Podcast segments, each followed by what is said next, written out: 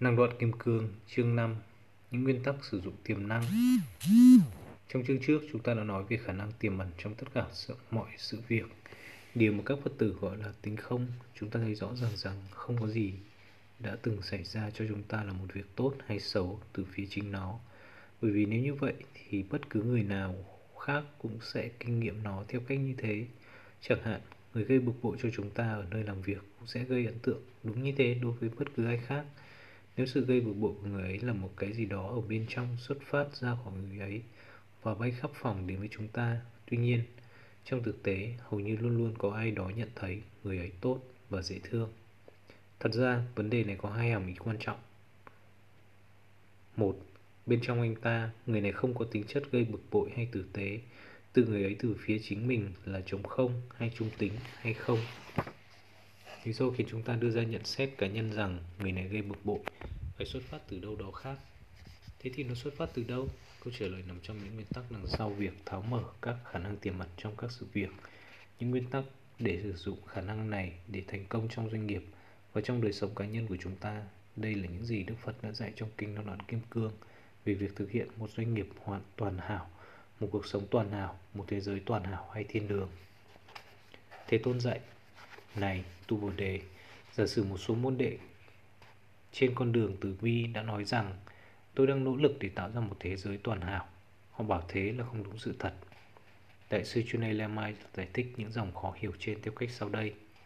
Đức Phật muốn chỉ ra rằng để cho một người đạt đến một trạng thái cao nhất của hiện hữu mà trước đây chúng ta nói đến, trước tiên người ấy phải tạo ra một thế giới toàn hảo mà trong đó người ấy đạt được trạng thái cao nhất này. Vì thế, Thế Tôn bảo Tu Bồ Đề: giả sử một số môn đệ trên con đường từ bi đã nói hay tự nghĩ rằng tôi đang nỗ lực để tạo ra một thế giới toàn hảo, và giả sử đồng thời họ tin rằng những thế giới toàn hảo có thể hiện hữu từ phía chính họ, rằng sự tạo ra những thế giới này có thể hiện hữu từ phía chính nó. Trong trường hợp này, họ bảo thế là không đúng sự thật. Đức Phật tiếp tục tự giải thích trong những dòng kế tiếp của Kinh Năng Đoạn Kim Cương. Tại sao như vậy? Vì Như Lai đã tuyên bố rằng những thế giới toàn hảo mà chúng ta đang nỗ lực để tạo ra có thể chưa từng hiện hữu, và đây đúng là lý do tại sao chúng ta có thể gọi chúng ta là những chúng là những thế giới toàn hảo. Ở đây bạn có thể nghĩ đến một thế giới toàn hảo như một doanh nghiệp toàn hảo. Điểm đầu tiên sẽ là sai lầm nếu bảo rằng doanh nghiệp toàn hảo có thể hiện hữu từ phía chính nó.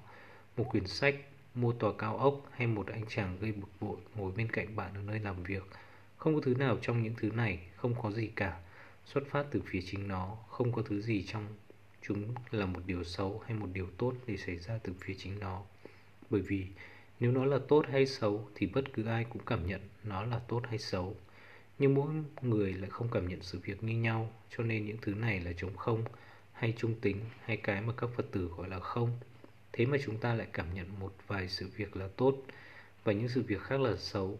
Điều tốt hay điều xấu không phát sinh từ chính các sự việc thì nó phát sinh từ đâu? Nếu chúng ta giải quyết được khúc mắc này thì có lẽ chúng ta có thể khiến các sự việc xảy ra theo cách chúng ta muốn.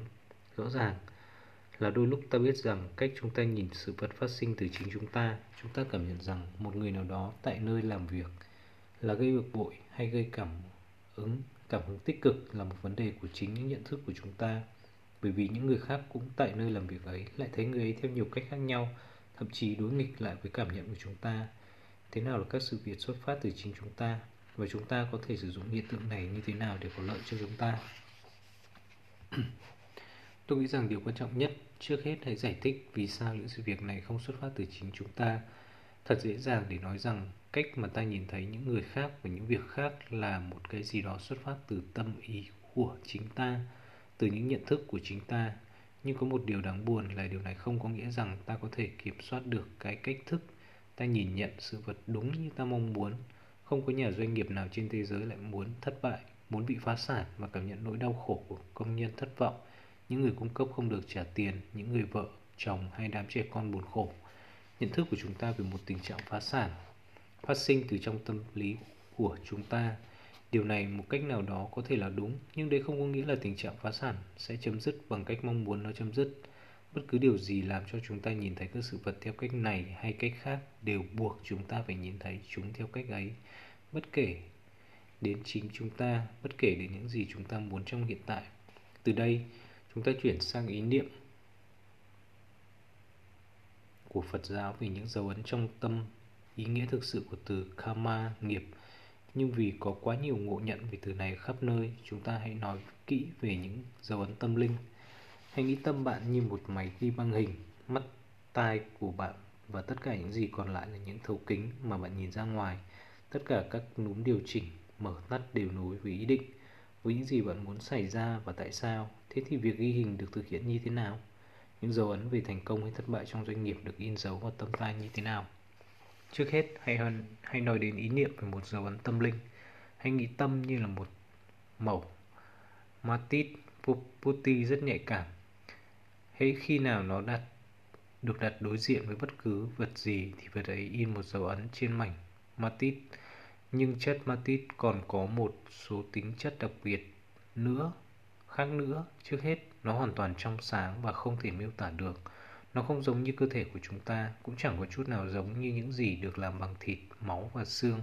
Phật giáo không chấp nhận rằng bộ não là cái tâm, mặc dù cái tâm trong một vài ý nghĩa có thể ở đâu đó quanh vùng não. Nhưng tâm cũng mở rộng tới cuối bàn tay bạn của bạn. Bạn có thể ý thức về ai đó đang chạm ngón tay của bạn, và đó là tâm tâm của bạn ý thức. Hơn nữa, nếu tôi hỏi bạn xem có bánh kẹo ngon trong tủ lạnh ở nhà bạn không, thì con mắt của tâm bạn sẽ đi đến đó. Ký ức của bạn gửi lên một ít đồ vật có lẽ đang còn ở đó từ sáng nay, và do đó nhờ vào thông tin của lý trí và ký ức, trong một ý nghĩa nào đó, tâm của bạn đã vượt khỏi những giới hạn vật lý của thế giới trước mắt bạn, vượt qua cái thân thể vật lý của bạn và đi đâu đó nữa. Và nếu tôi bảo hãy nghĩ đến các vì sao, hay xa hơn nữa, thì tâm của bạn sẽ ở đâu? Chất Matit, tâm còn có một tính chất thú vị khác nữa. Hãy nghĩ rằng nó như một mẩu dài được kéo ra, giống như một sợi mì spaghetti, từ lúc đầu tiên của đời bạn cho đến lúc cuối cùng. Và có lẽ ở cả hai phía còn dài hơn thế nữa, nhưng bây giờ chúng ta sẽ không đi sâu vào điều này. Nói một cách khác, nó trải vượt thời gian. Những dấu ấn được tạo nơi tâm ở cấp độ thứ nhất. Những dấu ấn về cấp độ a bê xê của bạn được mang sang cấp độ thứ hai, và đó là lý do tại sao trước đây và cả bây giờ nữa, bạn có thể đọc toàn bộ các từ ngữ. Người phương Tây không quen nói về việc học tập như là cố ý gieo những dấu ấn. Nhưng nếu bạn nghĩ về điều này, thì đấy đúng là lý do tại sao chúng ta gửi con cái đến trường. Chúng ta hy vọng rằng những dấu ấn trong tâm của Johnny, và chúng ta hy vọng rằng những dấu ấn này sẽ vẫn còn đó khi Johnny vào được trường y. Do đó, chúng ta sẽ không phải chỉ phụ thuộc vào an sinh xã hội mà thôi. Chúng ta cứ chấp nhận toàn bộ ý niệm về những dấu ấn tâm linh, mặc dù chúng ta chẳng suy nghĩ gì về cách thể vận hành của toàn bộ quá trình. Chẳng hạn, làm sao mà bộ não của chúng ta lại không trở nên lớn hơn khi chúng ta già đi, trong khi nó đầy ắp tất cả những thứ ấy. Bây giờ, chúng ta hãy nói về các loại dấu ấn buộc chúng ta phải nhìn thấy các sự việc vốn trống không hay trung tính hay không. Một cách khác đi, thành ra, tốt hoặc xấu. Nhân đây tôi dám chắc rằng bạn đã đọc đủ ở đây về cái không này, mà bạn hiểu rằng nó không dính dáng gì tới sự vô nghĩa hay những lỗ đen, hoặc cố gắng nghĩ đến cái không gì cả hay cái gì đại loại như thế. Điều này có nghĩa là những sự việc tốt hay xấu xảy đến với chúng ta không xảy đến như thế từ phía của chính chúng. Những dấu ấn này về những cảm nhận tốt hay xấu đã được gieo theo ba cách. Chúng xảy ra khi chúng ta làm điều gì đó, hoặc nói gì đó, hoặc cả khi chúng ta suy nghĩ điều đó. Cái máy quay phim vê xê rờ, video gắn sẵn của chúng ta, cái tâm thì luôn luôn ở tình trạng mở. Tâm luôn luôn ghi mọi sự mà chúng ta cảm nhận qua các thấu kính của mắt, tai của chúng ta và những thứ còn lại, bao gồm cả chính các ý nghĩa nữa. Khi bạn thấy mình giúp đỡ một nhân viên đang lúc khó khăn, một dấu ấn tốt được tạo ra trong tâm bạn. Khi bạn thấy mình đang có phần nào nói dối một khách hàng hay một người cung cấp hàng, một dấu ấn xấu được tạo ra trong tâm bạn. Cái nút ý định trên máy thu hình là yếu tố quan trọng nhất, quyết định việc ghi hình ảnh sẽ đậm nét như thế nào. Nếu bạn giúp đỡ một nhân viên không phải vì bạn quan tâm đến anh ta, mà vì vấn đề của anh ta đang ảnh hưởng đến sản xuất, đến lợi nhuận của bạn, thì dấu ấn tốt được gieo trong tâm bạn sẽ gần như chẳng có gì. Nếu bạn giúp đỡ anh ta vì bạn biết rằng vấn đề đang thực sự làm anh ta khổ đau, thì dấu ấn tốt sẽ mạnh hơn nhiều. Còn nếu bạn giúp đỡ anh ta vì bạn nhận biết rằng cái lằn ranh giữa anh và tôi là giả tạo, và rằng những gì làm thương tổn một người trong chúng ta cũng làm thương tổn tất cả chúng ta. Tóm lại, vì vẫn thấy mình đang đấu tranh với kẻ thù chung của chúng ta, nỗi khổ đau của con người, thì dấu ấn thực sự là một trong những dấu ấn mạnh mẽ nhất mà bạn có thể gieo. Còn nhiều trường hợp khác cần kể đến nữa, trước hết là những xúc cảm. Chẳng hạn, nếu bạn nói dối một cách vô hại với người cung cấp hàng vì những cảm giác mạnh mẽ của sự tức giận, thì dấu ấn xấu được tạo ra ở tâm bạn là một dấu ấn mạnh hơn nhiều. Kế đến là cái mà gọi là sự xác định đúng đắn. Nếu bạn bán giá đắt cho một khách hàng do vì một nhầm lẫn chân thực, ví dụ do đọc nhầm giá cả trên màn hình máy tính, máy vi tính, thì cái dấu ấn xấu được tạo ra sẽ yếu hơn nhiều so với trường hợp bạn hiểu rõ giá cả như thế là không đúng. Khi bạn thực hiện một hành động đối với một người nào đó, điều kiện hoàn cảnh xung quanh người ấy đóng vai trò quan trọng hơn trong việc xác định dấu ấn mạnh yếu ra sao. Khoảng hai ba năm sau khi tham gia vào ngành kim cương, tôi nghĩ rằng mình có thể biết về kim cương nhiều hơn nếu hiểu chúng được cắt như thế nào. Do đó tôi bắt đầu gõ cửa các tiệm cắt kim cương kín đáo, nhỏ bé cách xa những người chào hàng kim cương trên đường bốn mươi bảy, để cố gắng tìm kiếm ai đó có thể chỉ dạy tôi. Tôi tìm được một trong người cắt kim cương nổi tiếng ở đó. Theo như tôi nhớ thì vào lúc đó ông ta đang làm việc với viên kim cương lớn nhất thế giới, một viên đá fancy màu vàng nhạt nặng hơn bốn trăm carat được mạng lưới của cửa hàng trang sức James mua. Ông ta bảo thỉnh thoảng tôi cứ đến xem, nhưng chỉ thế thôi. Fancy là một cái tên để chỉ những viên kim cương có màu tự nhiên như vàng xám, hoay, vàng nâu hoặc vàng xanh, giống như viên kim cương Hope hy vọng. Tôi tình cờ gặp một, một vài thợ cắt kim cương người Nam Phi và ở chung với họ vài ngày, nhưng chỗ ấy quá lộn xộn. Cũng có vấn đề là tôi phải tìm ai đó sẵn sàng dạy tôi hơi trễ vào buổi tối, vì chúng tôi đang rất bất tất bật xây dựng doanh nghiệp Adin. Và do đó tôi tình cờ gặp Sam Murlock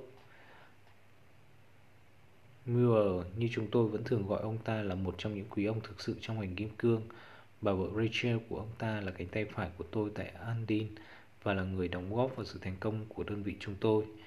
Ông đồng ý dạy cho tôi vào ban đêm và các ngày chủ nhật.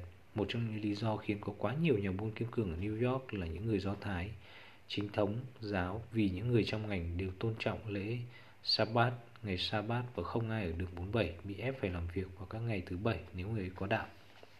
Lần đầu tiên tôi bước vào cửa hiệu cắt kim cương, giống như cảnh Dante được Virgil dẫn vào địa ngục. Samuel lắm nắm lấy cánh tay tôi, đưa lên đến một con đường nhỏ ẩn giữa hai tòa nhà chọc trời lát lát đá trên đường bốn mươi bảy và dẫn tôi đến một thang máy nhỏ. Thang máy ì ạch lên khoảng mười tầng và dẫn ra một hành lang hẹp, lù mù với những cửa hẹp ở hai bên. Mỗi cửa là một kết hợp kỳ lạ của sơn bị bóc và một vẻ cũ kỹ, nhưng lại được khoác lên bằng những ổ khóa và then cài mới toanh, nặng nề và đẹp đẽ. Hầu hết các cửa đều có năm hay sáu biểu hiện nhỏ, rẻ tiền, được viết bằng tay ở bên trên. Về sau tôi biết chúng là những biệt danh khác nhau của một đơn vị do một người điều hành, một nhà buôn kim cương nhỏ. Ví dụ như một ai đó có một cái tên Benny Asta có thể được ghi là công ty kim cương quốc tế Asta. Đó có thể là một hộp đựng dày nhỏ chứa những viên kim cương lẻ mà ông ta đã cắt khoảng vài tháng trước đó, cùng với một ít viên đá rất xấu xí không thể bán được mà ai đó đã để lại cho ông ta cách nhiều năm trước để bù cho khoản nợ khó đòi. Hay cơ sở chế tạo đồ trang sức toàn cầu Ben Ash, đó có thể là một ít bông tai lẻ mà có lần ông ta đã làm với một số đá quý của ông, cho nghe rằng những nhà chế tạo đồ trang sức kiếm nhiều hơn những người chế tạo kim cương và dễ kiếm tiền và kiếm tiền dễ dàng hơn nhiều, dù rằng dĩ nhiên ông chẳng có chẳng có thể bán được cái nào. Hay xưởng cắt và sửa chữa kim cương quốc tế Simshape, đó có thể là doanh nghiệp thực sự gồm chỉ một cái bàn với một bánh xe cắt kim cương, bao giờ cũng được đặt theo tên của những đứa con của ông này, Simon, Jeva, nhưng dù sao mọi người đều gọi nó là cửa hàng cắt kim cương của Benny. Hay công ty trách nhiệm hữu hạn đá quý hiếm và đẹp, đó có thể là hai ki lô đá quý màu hồng hay bạch ngọc hình khối tổng hợp màu hồng mà ông mua từ hồi năm một nghìn chín trăm chín mươi ba, khi loại này đang là mốt được sáu tháng, nhưng Benny giữ lại nó trong bảy tháng, hy vọng giá vẫn tiếp tục lên cao.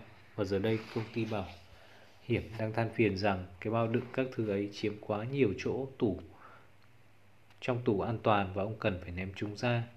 Khi đến gần một hành lang lạ lùng, chúng tôi bắt đầu nghe một âm thanh the thé càng lúc càng lớn hơn, một thứ gì đó giống như gần đến một cái hang lớn, trong đó có hàng triệu con muỗi bị nhốt và bay tứ tung một cách điên rồ. Cửa ra vào là một thiết bị cùi cục to lớn kim loại màu xám, hộp thép súng. Không có bất cứ con số hay biển hiệu nào trên đó. Ngay góc của trần nhà, phía trên cao cửa ra vào, một camera an ninh chĩa thẳng vào chúng tôi. Samuel bấm chuông và chúng tôi chờ đợi. Không có tiếng trả lời. Ông ta lại bấm chuông, bấm nữa, và cuối cùng có một tiếng ré lên qua cửa. Vâng, ai đó. Các máy thu hình cứ luôn bị hỏng. Như bạn thấy đấy, không ai có thì giờ hoặc muốn sửa chữa chúng. Samuel, vâng vâng. Và bạn nghe tiếng then cửa này đến then cửa nọ được mở, rồi tiếng dây xích, và cuối cùng là cánh cửa được mở ra. Tiếng ồn như nổ tung và bao trùm lên đầu và tai bạn. Tất cả những tiếng rít và tiếng còi rền rĩ, tiếng nổ của máy khoan nén mà bạn gặp phải trong nửa giờ đi bộ xuống con phố ở New York, nhưng giờ đây lại được ép gọn trong vài giây. Samuel kéo tôi ra nhìn, kéo tôi ra cái nhìn chằm chằm đầu tiên của người chủ cửa hiệu. Ông ta chẳng sao đâu, ông ta cùng đi với tôi đấy. Rồi đẩy tôi qua cái bẫy người cũng đang bị hỏng, đi vào cửa tiệm. Một hay hai người ngồi trên mé máy ly tâm đang kêu veo veo bất ngờ ló lên và kiểm tra xung quanh. Không phải trộm cướp, không phải khách hàng tiềm năng, rồi lại thụt xuống để kiểm tra xem có chút xíu kim cương nào bị bánh xe mài làm đi khi họ ngẩng đầu lên hay không. Có khoảng năm cái bàn dài được xếp như những khúc xương sườn nuốt cả phòng. Mỗi bàn được gắn sâu vào trong bằng ba hay bốn bánh xe kim loại có gai. Đối diện với mỗi bánh xe là một người thợ cắt ngồi trên một ghế cao, cúi người xuống viên đá. Các chỗ ngồi được đặt ở mỗi bên để tiết kiệm khoảng không không gian văn phòng quý báu trong một số khu vực đất đai đắt đỏ, đắt tiền nhất thế giới. Sao cho mỗi người thợ cắt chỉ cách một vài tấc anh đối với người bên cạnh và đối diện với người cuối cùng suốt từ mười đến mười bốn tiếng đồng hồ mỗi ngày trên băng ghế. Tất cả những gì bạn thực sự thấy là khuôn mặt của gã đối diện và hy vọng là anh ta vui tính để bạn nói chuyện. Ánh sáng trong các xưởng kim cương thì không giống ở đâu cả, vì màu da nâu nhạt của viên kim cương thô bị mài đi để lộ ra bề mặt gương pha lê. Những phần nhỏ của viên kim cương rơi ra và trộn lẫn với dầu tinh trên mặt bánh xe cắt bằng kim loại. Tốc độ cao khủng khiếp của bánh xe ném những hạt bụi kim cương li ti và dầu vào không khí. Chất nhờn này bay đến bức tường hay người gần nhất và bám vào đấy. Vì vậy, mỗi phân anh ở nơi đây đều có màu xám, một màu xám xỉn. Tường màu xám, nền nhà xám, các thiết bị ánh sáng xám, các bàn tay, các khuôn mặt đều xám, sơ mi, quần tây, giày dép và cả cửa sổ cũng xám. Bạn có thể đang ở một ngàn tấc anh dưới mặt đất hoặc trên tầng bốn mươi của một tòa nhà bằng kính bóng loáng cao chọc trời nào đó ở New York cùng nhiều cửa hàng. Nhưng có thể bạn không bao giờ thấy được sự khác biệt từ cái màu xám xỉn đang cố gắng len lỏi xuyên qua các cửa sổ. Nhìn những viên đá quý tuyệt đẹp nổi lên từ thế giới tối tăm, tôi chưa bao giờ bị ấn tượng mạnh đến thế, giống như nhìn bông sen hồng mọc lên từ bùn và nước trong một cái hồ gần tu viện của chúng tôi ở Ấn Độ. Phép vận dụng được các Phật tử ưa chuộng, chúng ta có thể giống như hoa sen này không? Chúng ta có thể ngậm khổ đau và chớ chê của cuộc đời, sử dụng nó để trở thành một trong những viên ngọc quý hiếm của thế giới, một con người từ bi thực sự. Samuel cho tôi một lời khuyên cần thiết khi mới bắt đầu, rồi đặt tôi ngồi lên một cái ghế cao cót két, một phía phía đối diện với Nathan và phía kia đối diện với Georges. Nathan là một người Do Thái ở Brooklyn. Mỗi ngày ông ta đi làm ở một chiếc xe buýt đặc biệt. Phụ nữ ngồi một phía, nam giới ngồi phía bên kia, được ngăn cách bởi một bức màn. Mỗi bên đều cầu nguyện khi chiếc xe buýt chở họ bắt đầu qua cầu Brooklyn, phố tàu Chinatown đến quận này. Nathan may mắn, ông ta luôn có một hợp đồng với một nhà sản xuất kim, kim hoàn lớn. Thường thì đây không phải là một thỏa thuận béo bở. Công lao động của ông có thể bằng, gần bằng hoặc cao hơn giá của viên đá đã hoàn tất, nhưng họ đang buôn bán các loại hàng tốt và ông ta đưa ra giá tốt để thu được số lượng ổn định. Do đó nếu ông ta chịu khó làm việc thì cuộc sống cũng khá ổn. Georges thì lại hoàn toàn khác. Ông ta là một thợ thủ công người Puerto Rico trong ngành đánh bóng kim cương. Đôi khi ra ngoài bù khú và không xuất hiện tại nơi làm việc trong nhiều ngày, đôi khi lại biến mất để trở về Puerto Rico trong vài tuần và đột nhiên xuất hiện ở một ở lại trở lại nơi làm việc như thể ông ta vừa ra ngoài uống cà phê. Nhưng ông ta là một tài năng đấy. Không ai có thể có đôi bàn tay như thế, loáng thoáng qua bánh xe như một con chuồn chuồn, tạo ra những kiệt tác thật sự từ một màu thô cứng nhất. Ông rất có uy tín về những viên đá thô tốt nhất. thế giới. Và trong đôi tay vững vàng của ông, giờ đây viên đá mười hai carat đang cháy đỏ cọ vào cháy đỏ cọ vào cái bánh xe sắt đang rú lên. Một khi được cắt xong, nó sẽ bán được hơn năm mươi nghìn đô la. Smuel lấy một cái tay cầm kim cương cũ đã được tín nhiệm ra khỏi bộ dụng cụ quý hiếm được gắn vào các hốc khắp mép. Chiếc bàn dài của ông, đây có lẽ là cái tay cầm mà ông quen thuộc, một thứ đồ cổ thực sự từ những ngày đầu của việc cắt kim cương. Gắn vào cuối cán gỗ cứng là một cái cổ dày bằng đồng có một viên bi trên một cây đèn cồn nhỏ mà ông ta giữ cùi trỏ trên khi chì mềm ra. Rồi bằng một động tác nhanh nhẹn, ông ta áp viên đá thô vào chì, rồi dùng mặt móng tay mà vỗ nhanh vài cái để ấn nó xuống. Cấu trúc nguyên tử hoàn hảo của một viên kim cương không những làm cho nó thành một những vật chất sáng trong suốt nhất, mà còn là một trong những chất dẫn nhiệt, dẫn điện tốt nhất.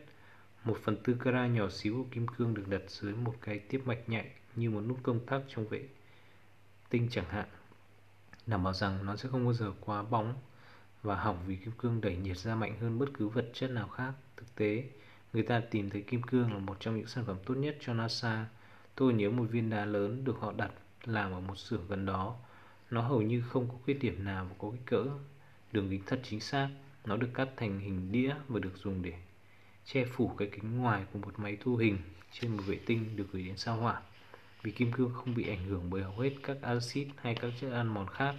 Thậm chí người ta còn cắt một viên đá thứ hai giống viên đá này để dự phòng trường hợp có điều gì xảy ra cho viên đá thứ nhất. Tôi cũng không, không thể tưởng tượng nổi nó làm họ tốn kém bao nhiêu. Dù sao nữa, Smuel phải có động tác thật nhanh vì một viên kim cương mang nhiệt còn tốt hơn cả những viên những kim loại như vàng bạc có thể gây cho bạn một vết bỏng nhỏ nhưng rất đau đớn. Đối với viên đá đầu tiên của tôi, Smuel đã giao cho tôi một viên boat to, nghĩa là một trong những sai lầm của thiên nhiên. Đây là viên đá mà cấu trúc nguyên tử không bố trí hợp lý, và thay vì trông như kim cương thì bề ngoài bề bên trong của viên đá giống như một loại thạch đục mờ có màu lục của xe tăng. Việc tốt nhất cho những viên đá này là nghiền chúng thành bột để rắc lên bánh xe, hoặc để làm phẳng bánh xe khi nó bị khía hoặc mẻ bởi một viên kim cương có xu hướng quá cứng. Viên đá thô nặng hai carat nhưng giá trị không đến mười đô. Thế nhưng chúng tôi chẳng mất mát gì nếu tôi cắt không đúng góc, và các góc phải thật hoàn hảo. Kim cương có độ khúc xạ cao nhất so với bất cứ vật chất tự nhiên nào tồn tại trong vũ trụ. Đấy cũng là do cấu trúc nguyên tử hoàn toàn hảo của nó. Khúc xạ là khả năng của một chất cho phép ánh sáng đi xuyên qua, làm lệch hướng ánh sáng từ một bề mặt hay mặt kính bên trong mà đi đến mặt đối diện, rồi đi ra trở lại đến mắt người nhìn. Nếu góc của đáy hay đầu nhọn của kim cương quá hẹp thì ánh sáng sẽ bị khúc xạ ra phía sau hay ra các mặt của viên đá, tạo cho viên kim cương một vẻ mờ đục, ngay cả đối với những con mắt của người không thông thạo. Nếu bị đáy Nếu đáy bị cắt dẹp quá thì ánh sáng chỉ xuyên qua từ đỉnh xuống đáy, giống như xuyên xuống đáy phẳng của một ly nước, và viên đá sẽ không lấp lánh.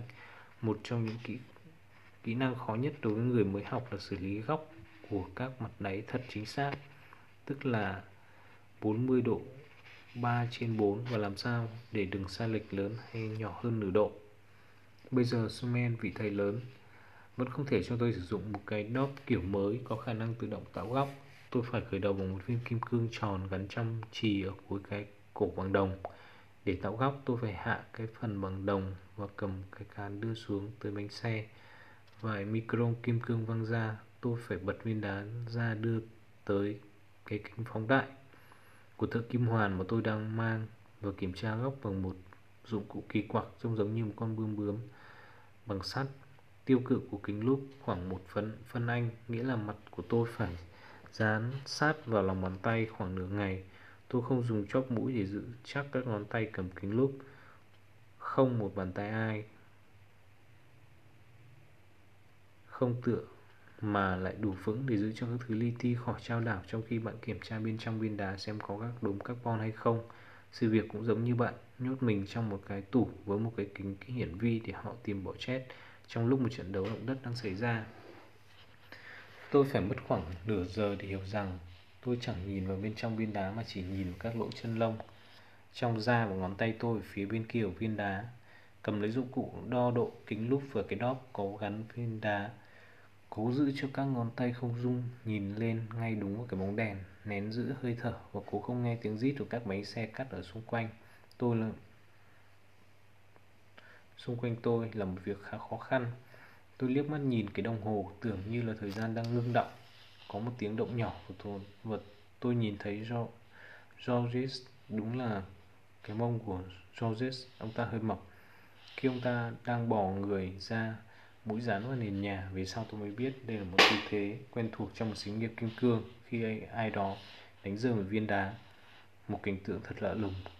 Một phòng gồm những người lớn, nhiều người đang là triệu phú, bò lê trên nền nhà chụp lấy từ cục giấy vụn trên nền nhà và cẩn thận xé rời ra để cố tìm một viên đá bắn ra khỏi bánh xe hay ra khỏi cái nhíp gấp kim cương của ai đó. Ở trường dạy phân hạng kim cương, chúng tôi không được phép về nhà khi viên kim cương chưa bị lạc lạc mất, chưa được tìm ra. Do vậy, có hôm chúng tôi đã bị giữ lại ba tiếng đồng hồ, một viên kim cương lóng lánh khá bự khá bự bẩn xuyên bắn xuyên qua phòng và rơi vào góc bục giảng của thầy giáo, và chúng tôi phải kiếm tìm đến từng cm. Georges vẫn bò khắp sàn một cách yên lặng, rồi ồn ào hơn một chút, rủa lầm bầm một tiếng Tây Ban Nha. Tôi đến Nathan bò rồi đến Nathan bò trên nền nhà. George thoáng nhìn Sumen một cách tuyệt vọng, ý bảo rằng chúng tôi có vấn đề đây. Ông có thể xuống đây giúp tôi chăng? Trong mười phút, mọi người trong cửa hàng đều cúi xuống nền nhà. Những viên kim cương trị giá vài trăm ngàn đô la đang theo những bánh xe quay để đợi cắt, trong khi tình thân ái của những người làm kim cương đang được thể hiện rõ. Một người đã đánh mất một viên đá, viên mười hai carat, viên đá lớn nhất, chỉ vừa mới đến cửa hàng. Chúng tôi tìm kiếm đến khuya, trước tiên là từng khoảng không gian của nền nhà, rồi đến các bộ cửa sổ. Các cửa sổ may thay vẫn không được mở ra trong nhiều năm, cho nên không sợ rằng viên đá đã rơi xuống vào tay của người buôn bán đá quý may mắn nào đó. Điều này đã từng xảy ra nhiều lần trước kia ở đường bốn mươi bảy, rồi đến túi áo của từng người, một nơi thuận tiện để giấu, rồi đến các ống quần, rồi giày tất, rồi dưới dây thắt lưng, trong quần, trong đồ lót, trong túi xách, hộp và các khe hở vết nứt. Thậm chí chúng tôi kiểm tra đầu tóc của mỗi người, nơi những viên đá nhỏ thường bị dính vào, nhưng cũng chẳng thấy gì. Sau đó chúng tôi xem kỹ lại mọi thứ một lần nữa, rồi lại một lần nữa. Trời đã sáng trước khi chúng tôi bỏ cuộc kiểm tra đến người cuối cùng, vì mọi người Sorry. Vì mọi người đều đã trở lại để giúp chúng tôi. Sự cố này là một ví dụ về dấu ấn trong tâm thức có thể được in sâu một cách đặc biệt mạnh mẽ như thế nào khi một điều tốt hay không tốt nào đó được thực hiện cho ai đó đang cần sự giúp đỡ to lớn. Trong hoạt động buôn bán kim cương, có những hợp đồng bảo hiểm mà bạn có thể ký để bù đắp cho những tai nạn như thế này, nhưng hầu như không ai có đủ khả năng để đóng tiền cho các loại bảo hiểm như thế. Hẳn là Georges phải tìm mất cả năm để đền trả giá trị của viên đá, và bạn có thể chắc chắn rằng ông ta sẽ đền trả, vì đây là quy tắc của những người cắt kim cương. Mỗi người tạm gác phần việc của mình để giúp tìm kiếm viên kim cương bị mất, đều quan trọng đều quan tâm đến ai đó đang rất cần sự giúp đỡ. Nếu chúng ta ngừng giúp đỡ hoặc lưu tâm giúp đỡ người như thế, hoặc không biết tới sự cần giúp đỡ của người ta, thì cái dấu ấn tốt hay xấu tương ứng sẽ mạnh hơn nhiều.